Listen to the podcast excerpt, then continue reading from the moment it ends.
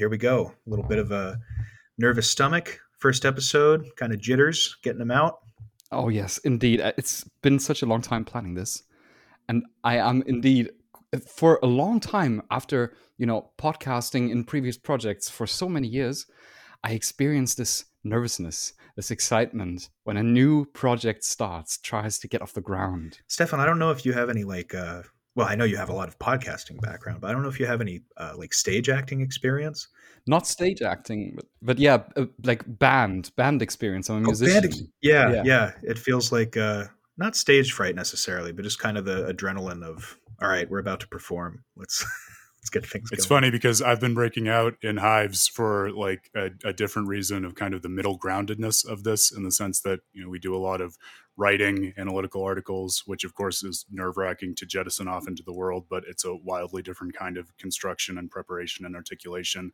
And then on the other hand, you know, Dan, you and I have both done a lot of presentations at PAX and things like that. And Stefan, I know you've done a lot of, of academic presentations, but this is this weird middle ground of contemporaneous conversation that is recorded on the spot. And there's like a whole unique phenomenology to that kind of nervousness. Yep. Wow. And the good thing is we started out like this and we haven't even done the actual intro. Maybe we should do that.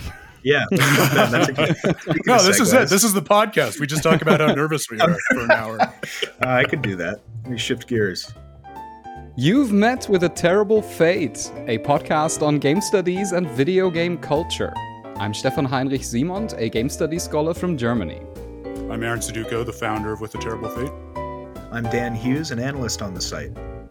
And you can find us every Sunday on Apple Podcasts, Spotify, and wherever you like to listen. And yes, indeed, it is our very first episode, and we are all equally excited about this new project launch. So excited that we forgot. we forgot the actual intro in the first episode.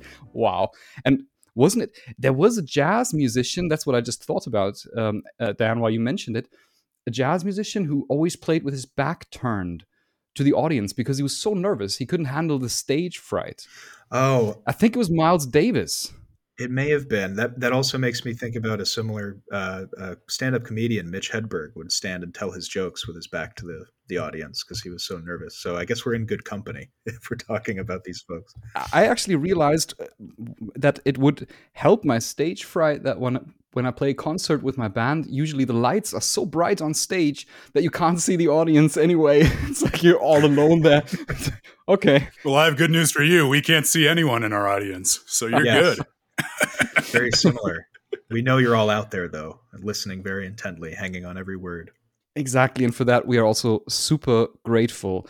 Those of you that are already acquainted with with a terrible fate, you know that we strive to give everyone the tools to understand and appreciate video games as a form of storytelling, and that is exactly why this show is free and independent. You will not encounter any advertisements, you will not run straight into a paywall, and there's not going to be any sponsored content, which is quite common these days on the internet. And instead, we rely entirely on your support in making this happen. And if you do wish to contribute, then we would be most humbly grateful if you would check out patreon.com slash with a terrible fate to find out more. And while we talk about finding out more, we thought that it might not be the worst idea to do some brief introductions in our first episode, just so that all of you out there can get to know us a little bit in case you have not heard of With a Terrible Fate before, can get acquainted with the format of the website, and of course, also with the idea of this brand new podcast that we are launching right at this very moment. And we thought we're going to introduce ourselves briefly. Aaron, do you want to start? Because you're also the founder of With a Terrible Fate. Yeah, I'm happy to, and, and I'm tremendously honored to be embarking on this new podcast. Uh, you know, we've we've done a slightly less robustly designed podcast uh, in the past, and I think rebirthing it in this way is appropriate for the times, appropriate for us in terms of what we're doing with the publication, uh, and an exciting way to to bring in you to the fold, Stefan. So excited to chat about that too. Uh, but yes, hello, listeners. It's it's a pleasure to meet you. Uh, as I said, my name is Aaron. I am the founder of With the Terrible Fate. Uh, right now, coming to you from Colorado, U.S., uh, where we've moved since uh, everything that's happened with the pandemic and COVID nineteen, and I hope everyone is staying safe and well in the midst of the chaos that's still out there in the world. I feel just really honored to be able to say that we've been doing with a terrible fate in various forms for really five or six years now. Uh, and the analysis of video games has been a part of my life for almost a decade at this point. Uh, I actually started studying the stories of video games in high school after getting inspiration from a project uh, from one of the other guys in this podcast, Dan Hughes. So I'll, I'll, leave it to you, Dan, to chat a little bit about that. Uh, but basically, after after seeing that, I got inspired. I wanted to find a way to uh, integrate my studies in high school, which largely had to do with theater and psychology and questions of identity into my love of video games. So I undertook a project exploring that. When I got to college and started studying philosophy, things um, snowballed and and happenstance was such that uh, at the same time that I started studying philosophy, Nintendo also announced that they were remaking Majora's Mask, which happened to be not only one of the most formative games of my childhood, but also one of the games that I studied back in high school. And so Dan and I had a conversation about that, reflecting on how meaningful it was to us. And I started thinking, well, maybe there's something philosophically interesting about this game. Maybe it's not just an interesting work of art, but something that is illuminating in terms of how video games can tell stories that other media can't uh, and what makes them so cool. And so I started studying them in college. I was able to work with a few amazing professors on independent courses of study and just conversations about what makes the stories of video games interesting. And at the same time, I started what was at the time this blog just to write about Majora's Mask uh, and try to basically convince people of its artistic merit and also the artistic merit of video game stories more broadly broadly. And I had this wonderful experience where the more I started writing and publishing, and that, by the way, is where the name With a Terrible Fate comes from for the publication. If you're not familiar with Majora's Mask and you're scratching your head uh, wondering what that is, it's an homage to the game. Yeah, it was in a in a store or something, right? Or a character you would meet, and he would say, "You've met with a terrible fate, haven't you?" It's one of the very first lines in the game. It's the first line uh, that's spoken to Link, the avatar, by one of the most memorable and iconic and frankly terrifying characters from the Shigeru game, the Miyamoto. Mask Salesman. oh, well, we won't go there, but he's the mask salesman. Yes. Yeah, because I, yeah, I remembered exactly. something along those lines. Yep, yeah. one of those one of those chilling lines that I think was was formative. Well, I know was formative for both Aaron and I when talking about video games. So very fitting that he chose that as the the banner for the website. Well, it's one of those games, and, we can chat more about this hopefully at some point when we dig into Majora's Mask in more depth. But uh, one of the things that I did as part of this project studying Majora's Mask was do, um, you know, proper close readings of particular lines that I thought were salient to the games, uh, as you would with literature or, or any other artwork, really. Uh, and one of them was that line. And it's interesting because something as simple as that, when you try to unpack it and ask the questions of, for instance, well, whom is the happy mask salesman really talking to? What is this fate that he's talking about? Uh, why does he phrase it uh, as a question in the way that he does? What seems initially obvious, I think at least, is much more subtle and interesting, and interesting in a way that basically subtly points to the unexpected agency of the player in video games that a lot of people don't think about even when they're properly studying video games but that has really become the cornerstone of what we do on with a terrible fate these days. So it's it's more than just an homage to the game. It's it's a pointer to what we're all about. What you you often I feel like neglect to talk about when you're talking about the um, the origin of the site is that your your presentation that you were referring to, the project that you put together um, in school, was very much about um, what it means to take on a role and the connection between the connection between the player and the avatar that they are using to navigate throughout the story of the game. And so I wanted you to just touch briefly on like why why did that speak to you so much? Why is that sort of the cornerstone of what you work on at the website? Yeah, it's funny because uh, you know beyond the work that I do on the website, uh, just to zoom out and give kind of a an overview of the kind of work I do nowadays, I basically do two things um, in terms of the study of video games. Right, I do, I do other things You do beyond two that. things, Aaron. But in terms of video games, um, there's there's the academic work that I've done uh, that is published. I'm working on some more of it right now, and um, that can be broadly described basically as as a theory of exactly how player engagement factors into the fiction of video games. Um, and exactly what role the player takes on uh, when they engage with those stories. Because spoiler alert, uh, I don't think it's the avatar. Uh, that's kind of a especially nowadays, a somewhat naive view of what um, player engagement looks like. Um, and then on With a Terrible Fate, I basically apply that broader theory to particular games in order to show how it's not just something that is inert and merely academic, but actually something that can allow you to read the games you love in a new and interesting way and give you a whole new insight into how your role in that game materially changes the context and import of the story, right? But in terms of that broader theory that I've developed it, it really, I think, is in large part owed to what else I was up to uh, back in high school with you, Dan, right? Uh, like I alluded to, one of my big things was theater, and not just theater in terms of acting, but actually um, kind of a 360 degree uh, perspective on theater. I directed, I wrote plays, I acted in plays, and I think that gave me an unusual mode of seeing and thinking about the video games that I was playing as a kid because I really do think one of the things that is so special to me about player engagement is that, in a certain sense, that obviously has to be specified more. It's like you occupy all those roles at the same time, right? You're a little bit of an actor when you pick up the controller of a video of a video game. You're a little bit of a director. You're a little bit of the writer, um, and it's more complicated than that. But it's that special way in which you're able to participate while also being in the audience that I think makes video games so apt for things like exploration of identity.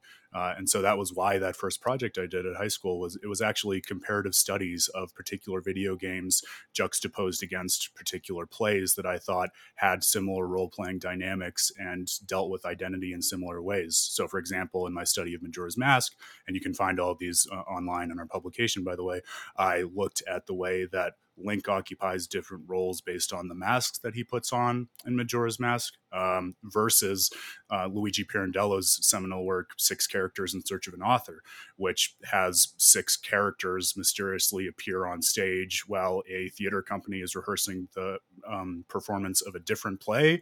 And these characters basically show up and say, Hey, we need you to act out our story so that we can exist, uh, which is a you know very postmodern and unsettling idea, but actually very much contextualized and and I think illuminated by this seemingly disparate adventure of Link wandering through Termina and, and putting on masks and donning the personae of Darmani and Mikau and, and the other people he meets your theoretical elaboration reminded me very much of Erving Goffman, which is a is a sociologist that I very much admire, mm. who bases his entire idea of identity and the self on the enactment of various different roles. And uh, I don't know. I think this the original title of one of his most famous books the presentation of self in everyday life that's its original title mm. but in german in german actually and that's how i got to know the book first was uh, is wir alle spielen theater we're all playing theater mm. because he he equivocates oh. the the entire life the your, all the roles you take on in your life to basically what you would act out on a stage and how they all merge together to uh, and accumulate whatever sense of self you might have. This is, this is, a super interesting theoretical perspective that I think we could talk a lot about. I love that, Stefan, and uh, and I, I love it because I'll I'll throw another German word back at you since we have you know a German and someone who speaks two words yes. of German on the podcast. Gesamtkunstwerk. You know, this comes from Wagner. Yeah, yeah, yeah.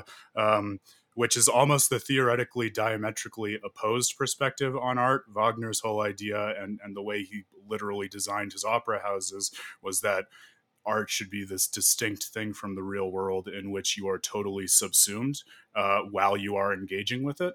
And I think to invert that idea and turn it on its head and say, yes, art is all consuming, but it's all consuming because it is actually reflective of what we do every day in the real world is a really cool and, and I think potentially empowering idea. So I love that. Uh, which kind of game are you playing at the moment? Well, uh, we'll chat more about the one at this literal moment uh, later on in the podcast because it was one of the very formative ones to which I alluded in high school. But I just finished playing um, Ni no Kuni 2, Revenant Kingdom, which was a long time coming. It didn't take me quite as long to finish as the first one. Uh, and I have an article all about why the first one took me so long to finish and, and why I thought it was more than worthwhile uh, on With a Terrible Fate.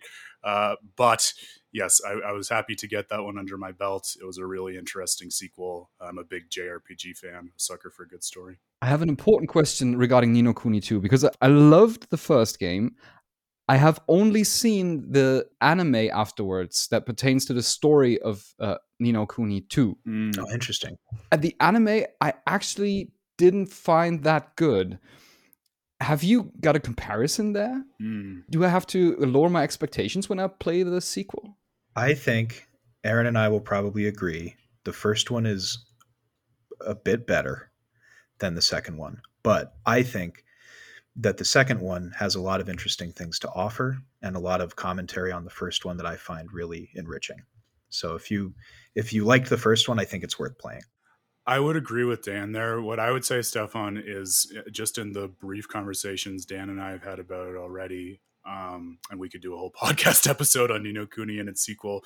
The sequel is actually a really good example of a lot of the methodological approach that we take on With a Terrible Fate. And what I mean by that is this uh, when you first engage the game, especially if you've played the first one, it seems on the surface radically different um, even just in mechanics and the way the world is structured. The second one is much more of a traditional JRPG where you go around to different towns and build a party uh, where each member comes from a different town and has their own backstory. And this way, it feels very different from the first game. And so it can be superficially very challenging as a player to connect it to the first game.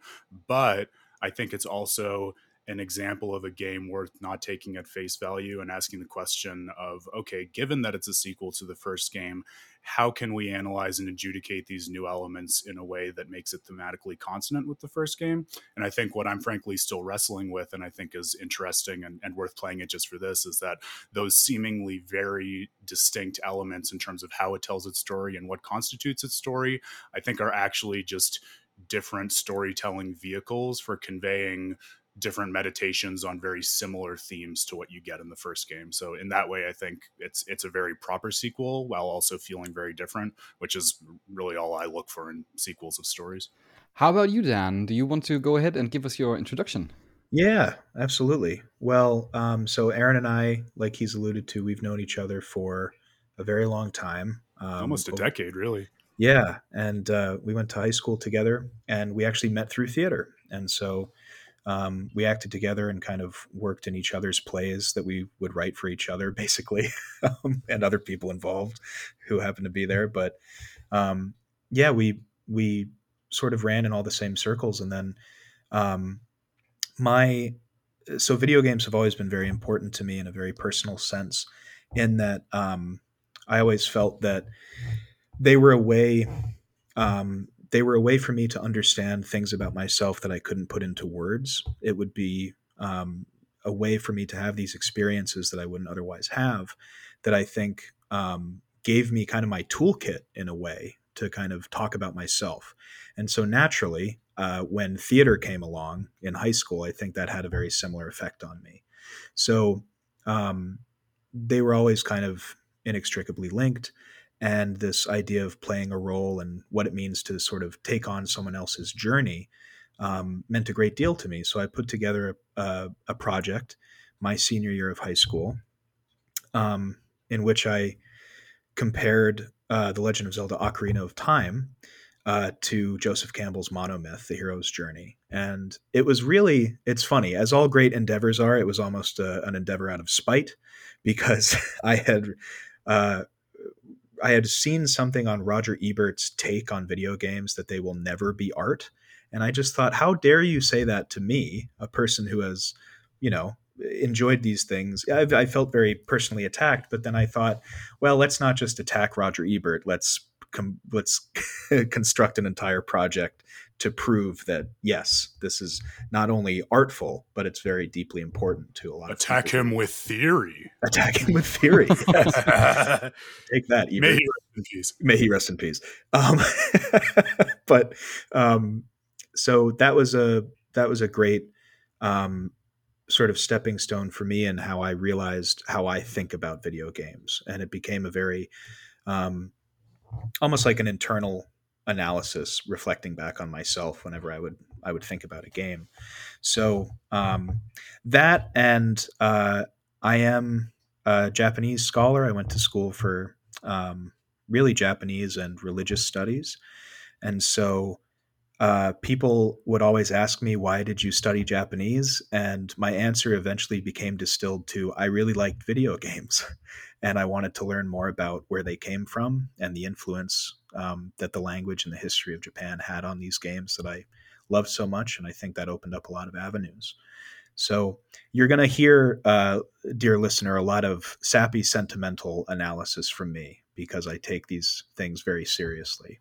Um, I am very curious about that indeed because I also I intend to go to Japan next year to teach there for half a year at a, at a university.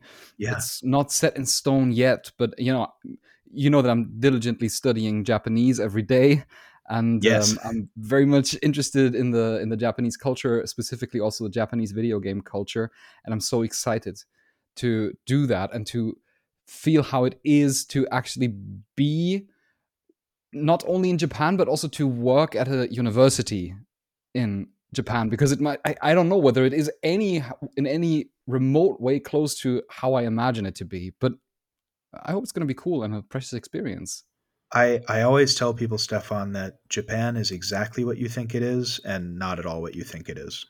Yeah. Um, I think it's really, um, and and that's what's so beautiful about it to me is that um, when you look at something uh, that that's come from that from that country, um, I think it's just this uh, layers upon layers of analysis where you kind of realize things about yourself, you realize things about Japan, you realize things about the game that you're playing, and then it all circles back onto each other in this sort of beautiful infinite loop where you're just deepening your appreciation for all the disparate elements to it. So that's that's why I studied Japanese largely, is because uh, video games meant so much to me. Dan, I want to ask you about uh, that idea you raised of the the value and power of sentimentality, which does so permeate uh, not only your engagement with Japan, but also your engagement with video games, um, both colloquially and in terms of what you publish on them. Right. I mean, one of the things I was so excited about after with a terrible fate evolved from a blog to a publication was the opportunity to bring on people as analysts who had different perspectives on video games but found their stories equally powerful and could see them in new lights and really just i mean that snowballed to bringing on analysts I'd never met before, but it started and was really special with with people like you, whom I'd known forever and, and thought a lot of, and in many ways inspired my own work. Right, and one of the things uh, really one of the main things that you do for the site is you proposed and you run this whole article and analysis series called now loading the video game canon which I I love. I know it has a great following. Uh, it's also to me such an interesting study in how sentimentality can be linked up with what people think of as reviews of games and as well as analyses of games. And so I'd I'd love you to speak a little bit just on how you think about that methodology and how it connects to your sentiments about gaming. Yeah, well, um, that now loading the video game canon, uh, soon to be resurrected from the ashes series because I've I've uh, not not done too much on it recently, um, but it's always very near and dear to my heart. And the idea, what I pitched to Aaron when I, because Aaron, you had you had come to me, um, this was a few years ago now, and you had said, you know, I'm really I'm looking to kind of expand things, and I want to I want to get more analysts on. I want to sort of broaden the audience in a sense. And I said, well, I have this idea for, um, because I'm a YouTube junkie, um, I hear a lot of really uh, not so incredible reviews or or critiques of video games, and I think that what I noticed over time is that there's this disconnection between um, uh, between people, their experience, and then the the narrative or the the the book of the game, I guess you could call it, where they there's a lack of sort of mixing these elements because I agree with people that your personal experience is very important to your understanding of the video game. But that's not all it is. There's also text that you have to look at. There's also music that's that's been composed very deliberately. There, it's it's a filmic um, medium as well. There are shots that are composed. You can't just take one aspect of this medium and say, this is the mode through which I'm going to give you a holistic uh, review of the experience. So I'm not saying that I do that in every one of my canon pieces, but I will say that I make a concerted effort to um, integrate my own personal experience with the game as well as those sort of constructive elements that make the actual thing that you're looking at and experiencing. And I find that, um, at least for me, it's a really great exercise in coming to terms with my understanding of a game and my experience with it by looking at it holistically. What are you playing at the moment? I'm playing Dark Souls 3 at the moment. Um, I think uh, we all come back to Dark Souls um, at some in some way, shape, or form. Yep. Yeah. So, say you're playing Dark Souls three at every moment, man. Don't yes, act like you're not. I'm never far from Dark Souls three. Yeah, this is. I know it's a topic that we could again anything we bring up we could talk about forever. So um, just having a having a really fun time with it, and I feel like there are certain games that are just sort of warm blankets that you can slip back into and kind of experience the world, and that's one of those for me. As as masochistic as they as that may sound, so. Yeah, if I hadn't had the experience of playing Bloodborne quite intensively, then I would have probably raised my eyebrows at the statement. But having experienced it firsthand, like this From Software formula, I can definitely relate because I love that game so much as well, and and the studio and pretty much everything they do. Well, I, I want to segue into this because um, one thing that Aaron uh, didn't mention about the website is that it has this incredible ability to draw um, people to us that we feel like we've known forever. So, Stefan, with that, I would like to say we've only known you for a short while, but I feel like we have uh, very kindred spirits in this virtual room right now. So, if you could introduce yourself, I'd like to hear more about you. Yeah, I'm I'm very very happy about that because I feel exactly the same way without being too sentimental now. Your story on what intrigues you about video games, Dan, very much resonated with me because I thought about it as well while you were telling your story, how I would explain why I'm so fascinated with video games. And what spontaneously came to my mind are two memories. One is when I was six years old and I was in hospital, and I was kind of, you know, uh, it was a scary thing where you are away from your family, away from home in this sterile environment, and there's not really anything to do. And my grandma back then, she gave me an old gray, chunky Game Boy as a present, and that that was the time when I realized that that video games are important to me as means of escapism. Mm. And the second memory that I have is roughly six years later, uh, when I'm in middle school, I think. And um, it was not a great time you know? I was kind of uh, a little bit more of an outside kid at that point that changed later on. But you know in the years let's say 12 to 14 that, that was a particularly tough time at school. And i played final fantasy 8 and I, the character of um, uh, squall squall leonhart resonated so much with me that i found that it was not just escapism but it was also self-inquiry. As in mm. i learned something about myself by playing that video game. And that i think those were two crucial experiences that led me to then way later on in my life actually study video games. Because yeah that's that is what i did. After being a nurse for a couple of years I went back to university and I decided that I'm going to study media studies. That's what I did. I did have a, a, bachelor's degree in media studies, a master's degree in media and cultural praxis. That's how it's called. Um, I've studied quite some philosophy, but I decided against doing a second master's degree. And instead, uh, I went ahead to work on my PhD. And yeah, at the moment, I am employed at the Philipps University in Marburg. That is roughly roughly in the middle of Germany. And that is where I work, where I earn my bread and butter and where I teach. Yeah. those are the those that's how I make a living. I tell a lot of students about video games and teach them different analytical perspectives and lenses on it.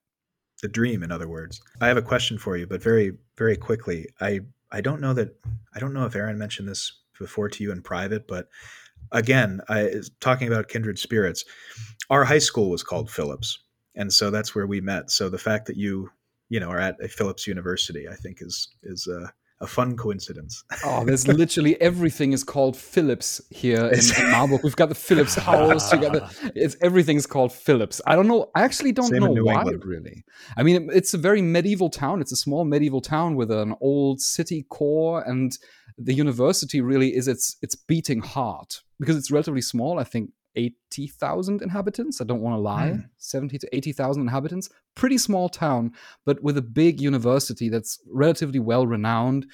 Um, so the student life is really the beating heart of the city, and I, I always hope and strive to inspire students to uh, be passionate and curious about video games because that's what I tr- I know that many people come into my classes and they think like lol video games at the university I can play you know?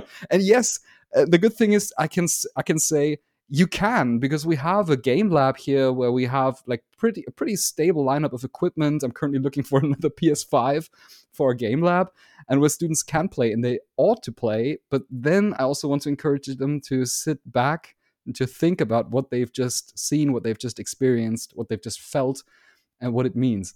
Uh, this is basically the approach that I take to my classes.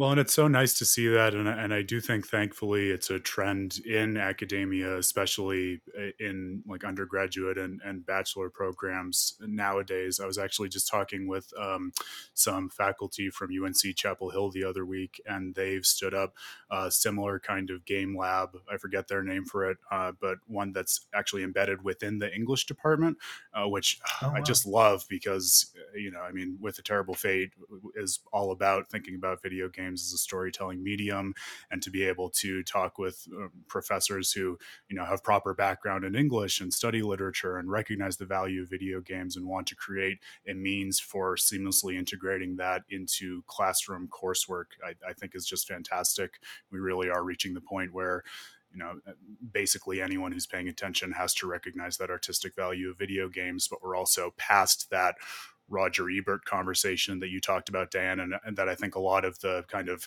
last gen video game analysts, so to speak, felt like they were compelled to respond to and just always take on this defensive stance with their work, arguing first that video games are art before they could actually talk about video games as art, right? And now I think we're in this wonderful position where we can take their artistic status as given and just inquire into what makes them function as artworks and what makes them so valuable. And it's it's just great to see you being a part of that at least within the field, um, if I venture beyond the domain of media studies, I do realize that there are a lot of people who still um, need that Roger Ebert Ebert uh, conversation first. Sort of foundation. That's what I, I encounter that quite a lot. Like a lot of people that I tell about my job, they're even surprised that such a thing exists. Like, what do you mean you? what do you what you study video games you know how is that possible but uh, within the the field of media studies that i come from which i have always uh, significantly merged with sociological and philosophical aspects like the, this is the kind of this would be the kind of like headline of the first class that i taught five or six years ago i think um, an introduction to philosophical and political perspectives on video games it is relatively relatively established. After all, we sit down, we watch movies together, and then we talk about them and we analyze them and try to understand their cultural significance. So why not video games? Absolutely. Well put. Stefan, you're, when speaking about your own work, uh, you know, I, am sure we'll dig more into this uh, on a later podcast episode. But I'd love if you could give a little pitch for what you're working on in your PhD because I find it just fascinating. Yeah, I'm, my I think the the work in progress title for now is going to be Pixelated Madness. Excellent title, by the way. Thank you very much. I've Love actually it. I've actually borrowed it from a good colleague of mine. Um, we're working very closely together, and he's been the one who also inspired inspired me to dive deeper into this uh, topic. Um, I'm I'm glad. I'm, I hope that we can have him on the show sometime soon as well. I have I've been always intrigued by constructions of oppression of social conflict you know gender and age and what class all these crucial distinctions that either divide us or bring us together as a society and the current aspect that i'm focusing a lot on is madness which is you know i'm using it as a bit more broad broadly conceptualized term but for the sake of simplicity we can just uh, equivocate it with mental illness for now and i am looking at how for example uh, horror asylums are constructed in video games. The horror asylum as a trope. And I want to, that a key point of my PhD project is not just to say, it's stigmatizing and bad. Well, you know, it is stigmatizing for the most, for what it's worth, it is stigmatizing and it is problematic if the psychiatric discipline has such a negative reputation that people are actually uh, refraining from seeking help, even though it would benefit them greatly. That is a problem, and I, I want to definitely acknowledge that in my PhD. But at the same time, I want to go further and think about what does such a trope like the horror asylum mean for our culture, for our cultural uh, memory. My thesis here would be that this trope is something that confronts us with past injustices that we have committed, and when I say we, I mean not three of us, but the, the entirety of the culture we know, that we know of. the culture. It's only the first episode. They can't get to know us that intimately yet. we won't admit to anything yet. I'm not saying anything without my lawyer. Stay tuned. but it is definitely the case that uh, people who I'm going to say suffer from mental illness or have been diagnosed with mental illness suffered a lot of injustices um, and also at the hand of people who were ought to help them and who were ought to treat them.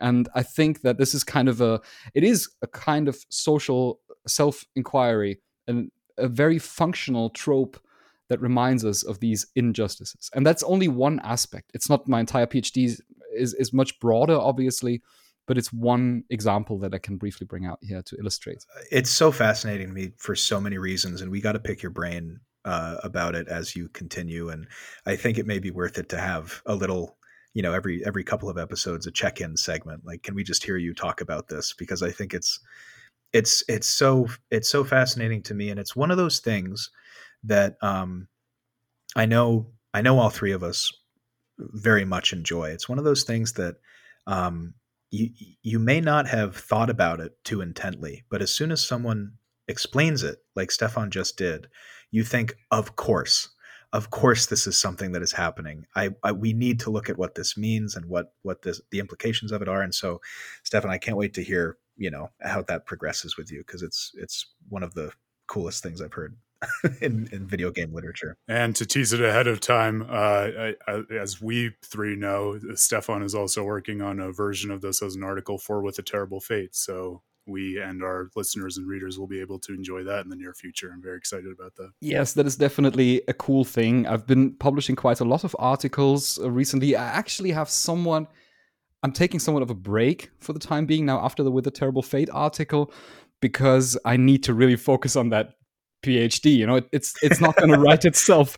It's yeah. uh, it, it, just it's wonderful to publish so much, and I've like published a book recently, and I published so many different articles in journals and stuff by now I just need to really sit down and for a year properly focus on that PhD, on actually getting words on the page. I've got my theory part pretty much done, and now the analyses come in. It's going to be super interesting. And also, some maybe a last thing that I would like to mention regarding self introduction. We've already alluded to that briefly, but this is not my first podcast project. I actually had a podcast. Question. Yes, I actually had a podcast called Pixel Discourse, which was a German uh, podcast about video game studies and video game culture. It ran from 2016 to 2021. In March 2021, actually, we just, it's unbelievable, but we actually just stopped a month ago, a good month ago, with Pixel Discourse. We had our last episode, over 230 episodes in total. And um, it was just a point where um, I had been thinking about the possibility of doing something similar like something like pixel discourse but more like on an international level. And well i guess uh, as coincidence would have it i think it was aaron you who contacted me because i had spoken about an article of yours on our show and that's how the stone got rolling. Yeah that's right. You uh you found, I think, if memory serves, one of my articles on Final Fantasy VII Remake talking about the way it uses trophies, in my view, as a mode of intertext. Uh, and thanks to the magic that is online analytics, I was able to track Pixel Discourse down and use my uh, extremely rusty German to get half an idea of what you guys were about. And then I, uh, as as Dan said, I mean the great thing about doing this kind of work as well, you do sometimes still have to explain it to, people outside the world of video games. I think when you find other people who are discussing it, uh, it's almost always a kindred spirit. And so we were able to connect, and uh, the rest is history in the making. And I know I know I speak for Aaron when I say I'm I'm so happy that you're joining us on this podcast, Stefan, because that's such a, a cool accomplishment with Pixel Discourse. And I think that um, to have you on board here is you know we're over the moon about it so. Is there anything you'd like to say to any pixel discourse listeners who may be out there in the audience stefan? Hello i'm back. I've actually actually the interesting thing is you know we were we were off for uh, i was basically off air for one month not because it was it was a weekly podcast as well pixel discourse was and now in this in this month where I wanted to take a break, I, I think I took two weeks of a break, but then I was on other shows where, was, where was then where, was, where was then invited as a guest. So basically, I've I've really not been away much, but I do hope that there are lots of people who've been listening to Pixel Discourse before and who are going to enjoy this show very much as well because ultimately what we're doing here will be some kind of al- uh, amalgamation a, conceptual inspiration from pixel discourse built on the foundation of uh, with of what with a terrible fate is. And maybe we've alluded to it a couple of times maybe aaron just briefly. What is with a terrible fate? Like the elevator pitch of with a terrible fate yeah, I'm extremely proud of what we've built on With a Terrible Fate so far and what we're continuing to build. I really do think we're designing a new language for talking about video games and a new method for engaging with them. Uh, and I take that really seriously. And it's it's been a pleasure to really see it, I, I think, help contribute to the medium and conversation in a positive way uh, over the years. And I hope it continues to in the future. There are really two things uh, that are really special to me about it that I'd would call out as features. One is that we're one of the only publications or just bastions of conversation you can find uh, that treat video games exclusively as a mode of storytelling, the storytelling object. I think that's actually really important. Um, there are many things that video games can be, right? They can be you know a mode of competition a mode of distraction and exploration and architecture and environments and all of those things can be valuable right? But in terms of analysis and evaluative standards i think that when you are not clear about the function according to which you're evaluating an object your evaluation of it can be at best muddled and at worst totally incoherent right? That's nothing to do with video games that's just a comment on analysis. You can think of it um, just general thinking tips. That's this, this is just how to think. No but but uh but to use an actual example so you know i'm not just talking nonsense right? Uh, a really useful one that i like to use uh, when we talk at conventions like pax about this right is um you can think of a knife right? And there are different kinds of knives right? You know some you use in the kitchen for example for for cutting things and some are ceremonial knives that are used in, in rituals right? Uh, and if you're thinking about a ritual knife uh, you might want it to be really delicate and ornamental and maybe not even especially sharp so as to mitigate the risk of accidentally hurting yourself during the ritual right? So for it to be dull and delicate might make it really great as a ritualistic or ceremonial knife.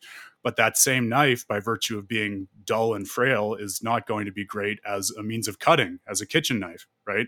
So the very same quality of that object is going to be totally different in terms of its meaning and value to the object based on the function according to which you're evaluating it. And I think you see that same problem manifest all the time in discourse about video games, especially I think in the culture of reviews that we have, right? Where um, the people who write for many popular publications reviewing games are under pressure just to give them a generic score and talk about all of their different attributes as if they can be summed up to a single number and just talk about the overall quality of the game, uh, which I think sounds really nice in the abstract until you actually sit down and think about it for two seconds and encounter the kind of issue I was just talking about, right? So there are many different ways according to which you can analyze video games.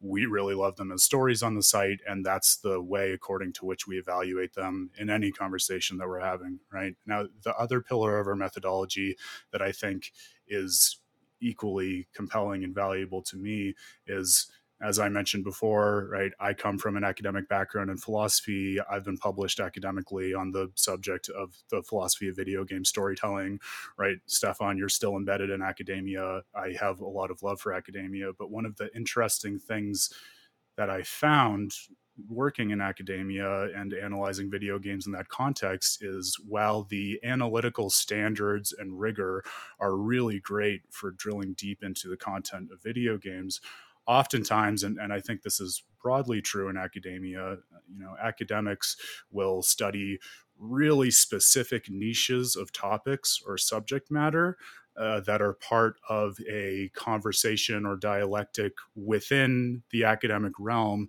that doesn't always translate into the public realm in terms of its general meaning or value, right? And in terms of video games, that meant that, you know, as I was uh, learning about video games and diving into video game scholarship for the first time as a student, I oftentimes found myself wondering, like, well, you know, it's it's really encouraging to see that academics are studying this stuff, but what difference does this article really make to me as a gamer when I sit down and play these games? And that felt to me like a kind of failure where there could be academic analysis that doesn't actually change the way that the people who love these games are engaging with them.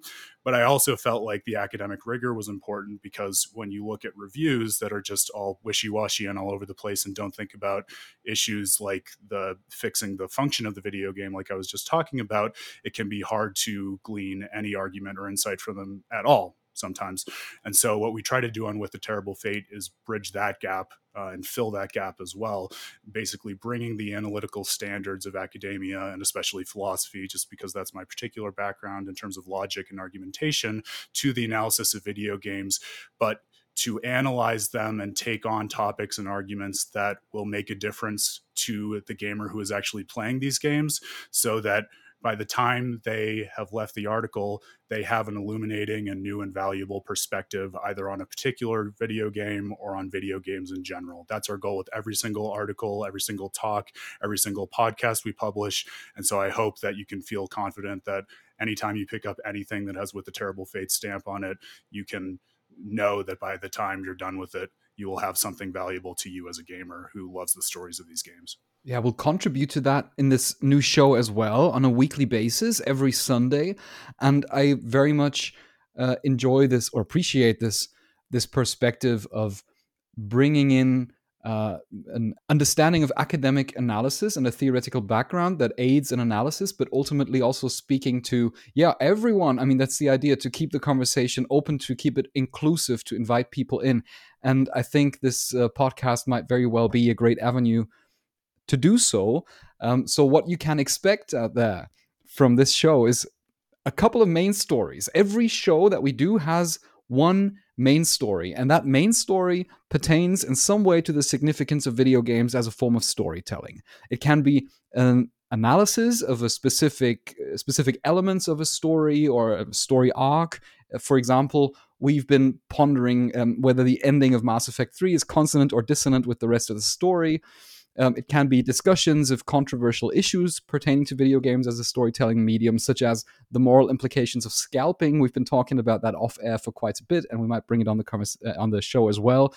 It can be interviews that we include on this show, interviews with academics, with journalists, with people from the industry, obviously with other people who contribute to With a Terrible Fate and might join this this uh, weekly podcast crew.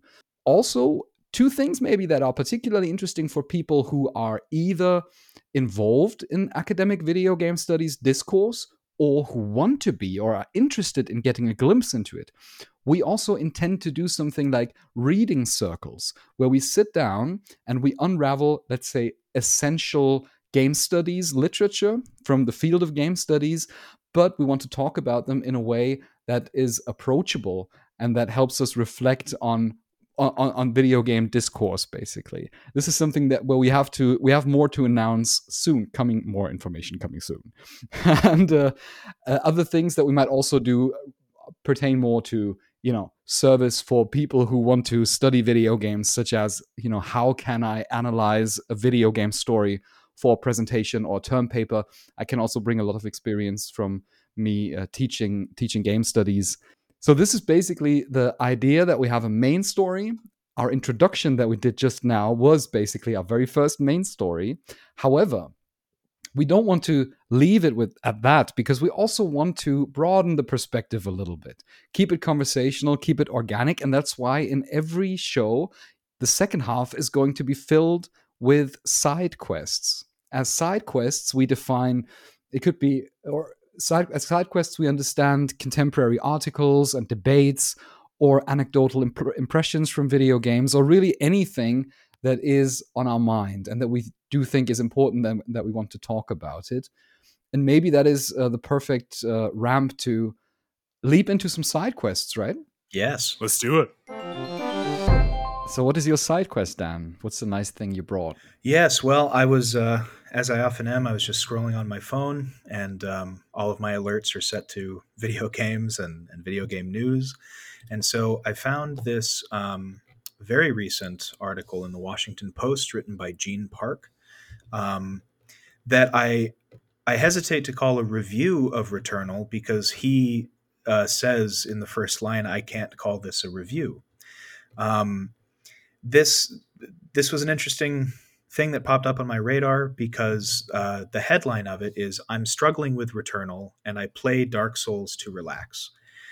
And uh, personally, I found you know the article it's it's more or less a uh, a review on whether or not you should purchase this game Returnal based on this person's experience with it, which I think has its place in video game discourse. You know, we talked earlier about um, aggregate reviews on something like Metacritic or like an IGN, and they have their purpose. I think, right? If you if you calibrate yourself to those particular um, retail reviews, you know who you trust and who you don't with what you how you want to purchase video games. But this one didn't grab me because of that. It grabbed me because of the use of Dark Souls in the title, which one of the things on With a Terrible Fate that we talk about a lot is the shorthand that we use in video game um, discourse. These are things like um, immersion um, or game feel. We've talked about a number of these on our sort of proto podcast. And one of them that we didn't really ever get to was X is the Dark Souls of X, and how Dark Souls has become shorthand for, I mean, a number of things, I think, but difficulty first and foremost, right? Or, or hard to penetrate storytelling or um, frustration or masochism in video games. And so um, I just thought that even even a publication like the Washington Post has Dark Souls as something that the readers are expected to understand its broader meaning for. Um, and the article goes on to basically just describe um, this person, Gene Park's experience with this game Returnal, saying that um, you know it's a it's a little bit like this. It's a little bit like uh, you know a roguelike. It's like Hades, a recent game as well. And as I continued reading it, I just realized that there is so much, as Aaron said off mic earlier, jargonism in this article, where it sort of presupposes that you are going to know what this person is talking about when he throws out these terms. Um, and I think that there's a there's a place for that. So maybe the retail review is the place for that. But it frustrates me when I see these kinds of shorthand terms being used in um, analytical descriptions of video games because it just assumes that you are using the same definition that this person is. So clearly, for Gene Park, Dark Souls. Well, I, okay, I won't even say clearly because for Gene Park, Dark Souls may mean difficult, but he also says, I play Dark Souls to relax, which would mean to me that this is a game he is very familiar with. And so difficulty is not necessarily a component of his enjoyment of the game. And so for him to still use that as a shorthand for the difficulty of Returnal, you kind of see I'm in this weird circular logic you know bafflement over here on what this guy actually thinks about this game. He ends it with a um, you know a recommendation to purchase if you like these kinds of games or if you like difficulty or roguelikes. Genre fans can can purchase the game. Yes. so so I think again, I, does it serve its its purpose as a as a maybe a call to action for this game? Um, maybe, but I think it, it made me think about the the words and terms that we use when we're discussing uh, video games or reviewing them. In a broader sense. I think it's also it's it's a really good case study for why we harp on specificity of the phrases that we use and the definitions of words like immersiveness or difficulty uh, in our conversations about video games. Um, and and anecdotally, basically every time an analyst comes on for the first time and tries to tell me a game is immersive, I will tell them either in a comment or conversationally, I don't know what you're talking about. You need to be more specific, uh, and that's not to be you know needlessly um, academic or anal about it or something like that. It's because these terms, especially when they're used, as you say, Dan, as a shorthand, can develop multiple meanings without our even realizing it. And that can make it materially difficult to understand what the argument that's being made is, uh, or even to track what if anything is being said right? I really felt that in this review uh, like we were talking a little bit before off mic about uh, in terms of how the author refers to the concept of dark souls because you're right he introduces the idea of returnal's difficulty as consonant with dark souls but as you said it's it's not even necessarily that clear that he finds dark souls difficult and then the thing that was really interesting and challenging to me is that when he got to the storytelling of the game, he seemed to throw Dark Souls out the window and just decide that it was more appropriate to compare it with the storytelling of Hades. That's really weird to me. And based on, you know, the the lack of specificity around Dark Souls and these concepts that he's using, I have difficulty adjudicating that, right? Because something that at least in Dark Souls goes hand in hand with difficult uh, combat and gameplay is difficulty of story in the sense of story being hard to access, not immediately obvious, and just very different from the kind of storytelling that happens in Hades, right? And so for the author to compare the game up front to Dark Souls, then admit that he didn't get through that much of it, and then seemingly knock its story for not being immediately accessible and engaging in the way that a totally different game with a totally different mode of storytelling is, leaves me a little adrift. What are we to make of that? It's just a little kind of all over the place, right? For someone who I think I think for me it's strange because um, these references to other games, like it, later in the article too, he compares it to um, Metroid Prime. He says that other people are comparing it to Metroid Prime, um, in the sense that it's a quote lonely woman on an alien planet. Um, but then he goes on to say, I even thought of the Shinji Mikami GameCube exclusive PN03, a long forgotten Capcom shooting game and one of the industry's earliest attempts to translate the shoot 'em up experience in three dimensions. And I just think that if your if your mode of reviewing something is to compare it to things that people may know about, to reach into these, you know, sort of far far and away uh, sort of discrete items that people reading the Washington Post. Like, I don't know how many people reading a Washington Post article see Shinji Mikami and think, "Oh yes, I know his entire body of work. I understand entirely what you're talking about." You know, it just it's it's a strange way to write a recommendation to to purchase something, and I think that to me, it just speaks to the broader problem that I have with how we write about video games in any sense. The only question that I want to know that I want the answer to is is it the Citizen Kane of video games? Yes, if only he would say this. Boy, this is really the Dark Souls of a review, huh? Yeah, Returnal really makes you feel like Batman. well, honestly, I am honestly curious about about Returnal. Actually, I thought about yeah. purchasing even purchasing it just today, and instead I went with Disco Elysium. But mm. uh, but really, I'm I'm surprised that he doesn't compare it to the previous Housemarque games. Does he not do that? He does. Yeah, he does say. Um, he talks about their legacy like, in bullet hells. So again, right. very yeah. obliquely. Yeah. So again, he's instead of instead of reaching directly to you know a, a particular title from Housemarque. he goes instead to a, a long forgotten Shinji Mikami game. So uh, uh, just a strange choice. Um, again, I, I said I said off mic, I don't I, I, usually have kind of visceral reactions to articles that I find, and I'm sure I will have more articles to bring where I am a little more vocally angry or confused by something that somebody writes.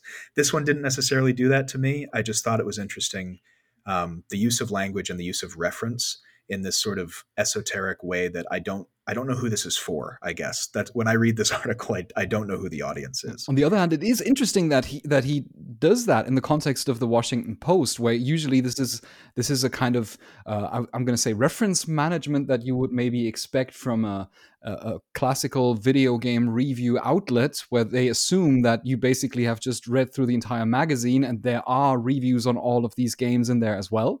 Yeah. Um, so it is interesting. That is interesting on it that it appears in the Washington Post and not, um, I don't know, like a Kotaku or something like that. Aaron, what have you brought to the table?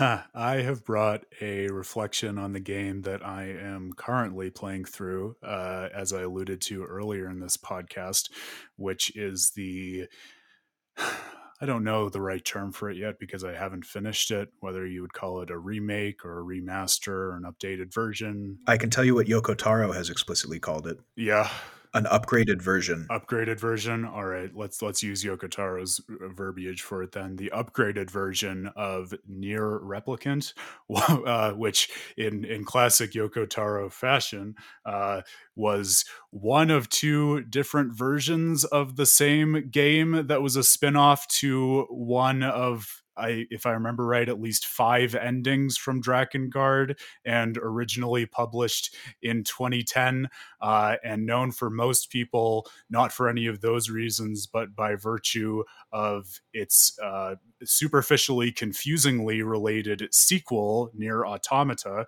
uh, which was published in 2017. Um, and the complexity of that uh, for listeners who are not aware really just scratches the surface of this particular franchise. This is also a franchise that spans uh, novelettes and booklets and diaries and stage plays much of which has never made it out of japan to date.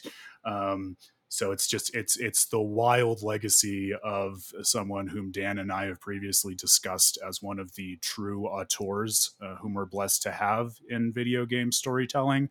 Where auteur, for listeners who aren't familiar, is, is a term that actually comes from film studies, referring to directors who architect their work in such a way that it feels as though it's coming from the perspective of a singular creative entity, uh, like like an author in a novel, right? Yeah. Yoko, Yoko Taro, Taro is the French New Wave.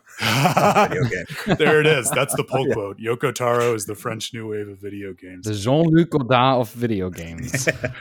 it's funny though because this particular game, for all of the weirdness that I just described about it, um, it's so personally meaningful to me for a much simpler reason. Uh, so we talked when I was introducing myself about how I discovered video games as a mode of analysis in high school, and you know I was someone who grew up playing video games the way that other people read novels or watch films. I, have always loved them for their stories, and that's in large part why that's still at the heart of With a Terrible Fate. But I remember being in high school and this this is not quite yet a blockbuster style throwback because GameStop still exists but we're almost to that territory. But back back in high school like 8 years or so ago uh, it was still at that point where I would frequent my local GameStop and look at their selection of used games right? And so I remember distinctly as I was going through my later years of high school and starting to think more seriously about my studies, I would go into GameStop, uh, like every week or couple of weeks. And there was always this one used game for the Xbox 360. It was NieR uh, what is more fully known as NieR Gestalt, which is kind of the, the other version of this game, which was the only one we had um, in English until this uh, updated version of NieR Replicant. And if you haven't seen the cover art for this game, I encourage you to look it up because it's it's very impenetrable. It's just an image of the protagonist and the supporting characters. It seems very mysterious. And you turn the box over, and it's very nondescript. It just says, Enter a world where nothing is as it seems. Um, kind of promising this mystery, but not saying anything about it, which is to me even more of just this special revelation in the trailer and teaser culture and oversaturation that we live in nowadays, right? I knew next to nothing about this game except what was on the box. And I would go in every couple weeks and think about it uh, and never really take the dive to purchase it. And then eventually I sucked it up and decided, okay, I'm going to do this. Uh, and I bought this game not knowing what I was getting myself into. And I, I don't want to talk about the content of it because if, if you haven't played this game before, you really owe it to yourself to do so. This is the perfect time because this upgraded version just came out. It's and it's it's truly an amazing experience. But it was really what inspired me to undertake this project looking at modes of identity formation in video games and theater because it's this game that layer after layer pulls you in and demands that you ask these questions of identity and who you are as a player and who this avatar is whom you thought you knew so well but you realize you actually don't. Um, and it's it's this fascinating puzzle box. I, I think in the way you know Jan, uh, excuse me, Dan, the Japanese Zen scholar, can corroborate me here, but it's almost like a koan, right? This like impenetrable puzzle where the longer you think about it, the more insight you glean. Um, and it, it really was in the first place what inspired me to take video games as something meriting analysis, which was so special and changed my life. But it's also something that I, I, think, as is the case for most of us with one game or another, has stuck with me and changed in context over the years since then. Uh, Dan, I, I, don't know if you, well, I'm, I'm sure you do remember because I I shared NieR with you. That was actually you lent the, it to me. Yeah, it was one of the first games that I lent you exactly from my collection to play.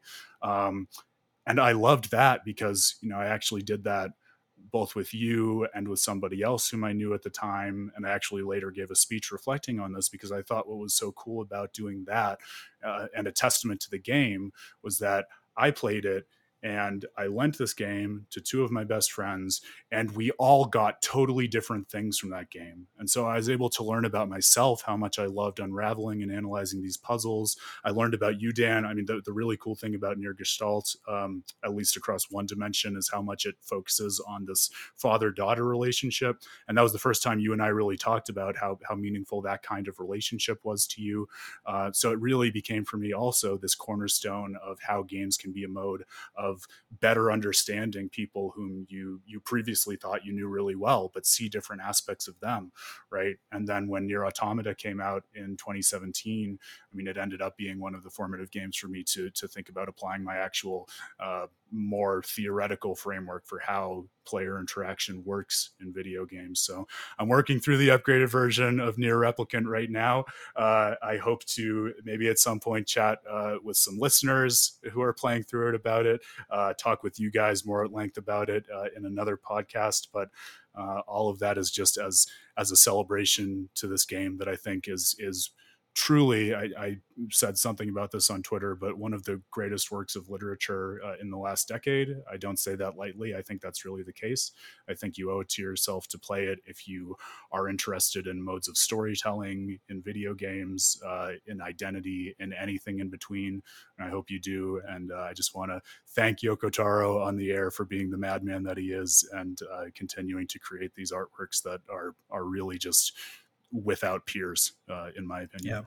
Have a pint or six on us, Yoko. That's right.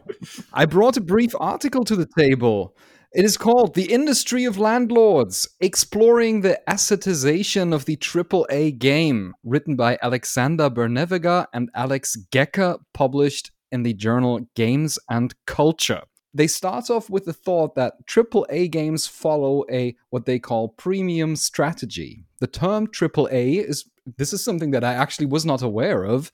Originally stems from the highest mark of credit rating that you can get. It might be that because I'm from Germany and credits credit here is much less important in daily life as it is, for example, in the US. You know, uh, credit cards. Even I don't even I don't have a credit card. You know. I don't have a credit card.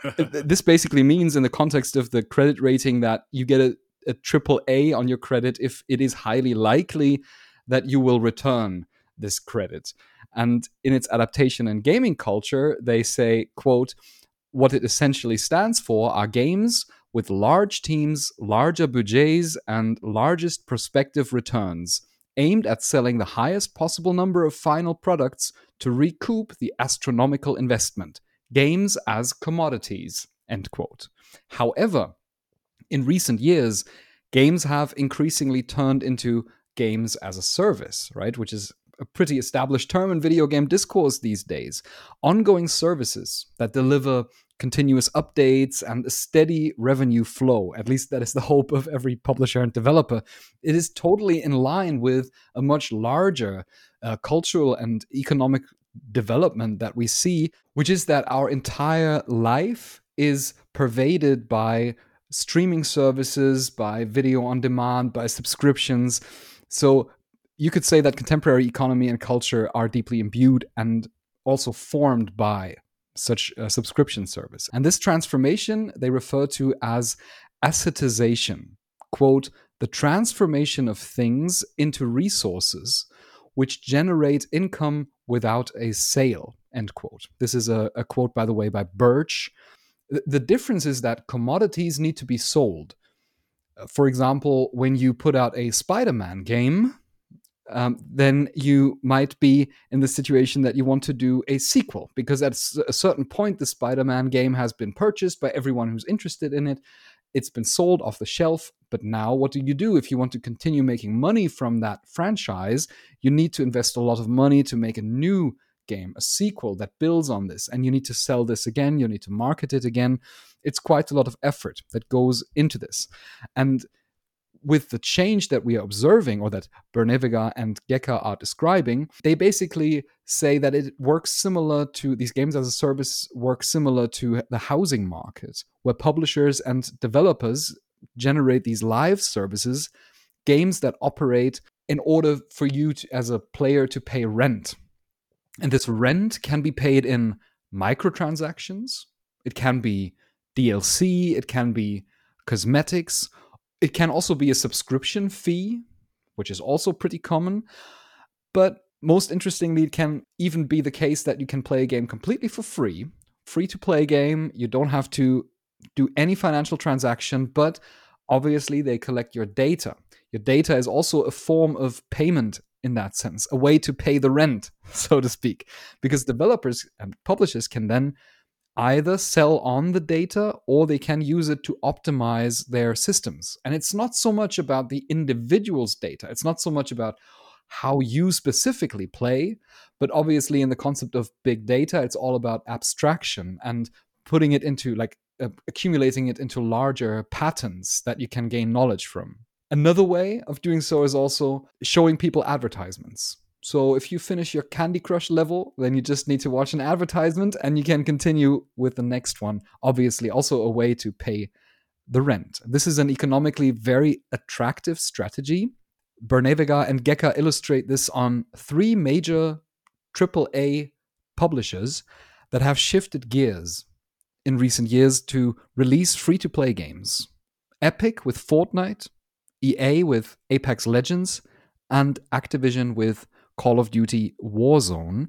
And what's particularly interesting about these examples, I'm not going to go too deep now into the analysis, but the particularly interesting aspect of it is that they all rely on a system called the Battle Pass, which everyone who has ever played Fortnite is absolutely familiar with. They describe it in a quite comprehensive, uh, comprehensive way. Here's how they describe Battle Pass Battle Pass purchases grant the player access to a limited time tiered progression system with additional in game rewards. Both the rewards and the Battle Pass itself are tied to seasons, time frames during which the most substantial ga- gameplay and content updates are introduced, usually lasting around 10 weeks. A tiny ellipsis here. The purchase of a Battle Pass can be viewed as a form of economic rent because it is purchased regularly to access the fuller or quicker game experience, consisting of a stream of additional rewards. End quote. So battle passes are basically subtle incentives because either you can, as a player, grind for in game currency in order to purchase such a battle pass. If you do that, if you grind to purchase the battle pass with in game currency, then you're generating data, you may watch advertisements, you spend time on the platform. So it's also good for the publisher or developer. Or you can instead just simply take out your credit card that I don't have and purchase this battle pass with actual money. And concluding, Bernevega and Gekker, they, they do not assume that premium AAA productions will disappear, which is obviously something that has been talked about in the last few years quite a lot, will this free to play model basically completely eradicate this uh, premium model of AAA video games. And they say that is relatively unlikely to happen, but rather we should expect that these two modes on the one hand, the commodification of video games, and on the other hand, their assetization will continue to merge as we see AAA games, including microtransactions, subscriptions, you know, season passes. And on the other hand, we see these free to play games produced with a high budget by, let's say, AAA tier publishers and developers. This was such a, a great find because it's one of those things where, as as it was laid out in the article, um, it was like scales were falling from my eyes a little bit, and I kind of came to understand. Oh, yes, it really is these two modes now, and I think I could I could say a million things on this, but I'd, I just want to limit myself to one. It reminds me very much of the difference between if we take if we go back a few decades, the difference between television as a mode of storytelling and movies as a mode of storytelling. Movies are much like the the games that are not set up this way in the sense that they are uh, one sort of it's they should be anyway self-contained right? Keeping marvel out of the equation for now. You know a movie is it's a setup it's a payoff and it's a sort of a discrete object where you can say that's two hours and that's done. Television is designed um, uh, not only about that, but with movies, it's designed to we pay a certain amount to make the movie, we expect to get a certain amount back, and then a certain amount on top of that. Television exists to perpetuate itself indefinitely.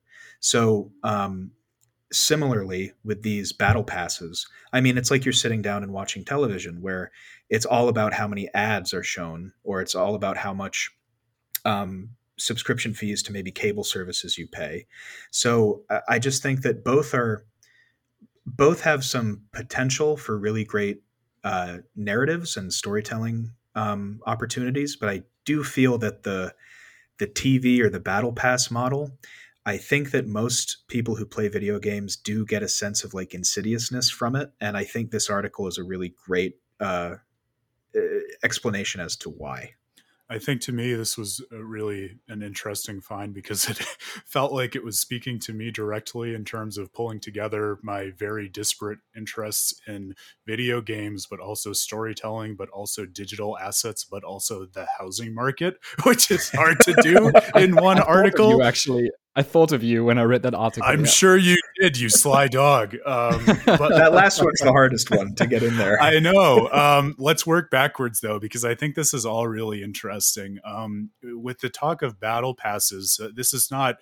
Well, maybe some people would call this video games. I wouldn't call this video games as such, but one of the other modes of gaming that really interests me um, is the mode of collectible trading card games, right? As as Dan will tell you, uh, maybe a little bit too much. I have an addiction. Please help me.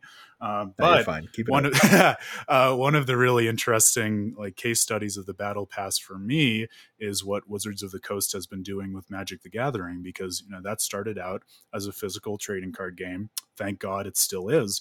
But one of the things that they've been moving into in the last couple of years and putting a huge emphasis on is Magic as an esport right? They've moved it to an all digital mode, Magic Arena, which you can play on your computers, on your phone, and it has all the hallmarks of this different mode of engagement that this article and you are talking about, Stefan, where there's everything from battle passes to you know pay to win to all the recurring revenue streams that um, I, I, think you're right dan a lot of people think are insidious right um, and I'm I'm so thankful that they haven't decided to be all digital because it's it's so nice to me in contrast and illustrates the great divide between the two modes to be able to just buy physical cards and own them and do whatever you want with them. Uh, as someone who outside of video games comes from the digital asset space, I can tell you uh, one of the great aspects of the modern interest in blockchain technologies is people's growing awareness that in cases like Magic Arena and similarly centralized games with seemingly digital assets like trading cards that you digitally have, if you don't own those in a provable way where you can take them and move them wherever you want, those are not your assets Wizards of the Coast could, in principle, take those digital cards and representations away from you at any time, right? Uh, and it's interesting because perhaps for this exact reason, and this might be part of where the industry is going, Hasbro, like just last week, was in the news for considering moving at least some of its gaming enterprises, including Magic the Gathering, towards what are called non fungible tokens, which are basically, um, you know, if you haven't heard that term in the news in the recent months, uh, a, a blockchain based way of having things like digital trading cards that you actually do own and can do whatever you want with, right? So, they cannot be funged. they will not be funged.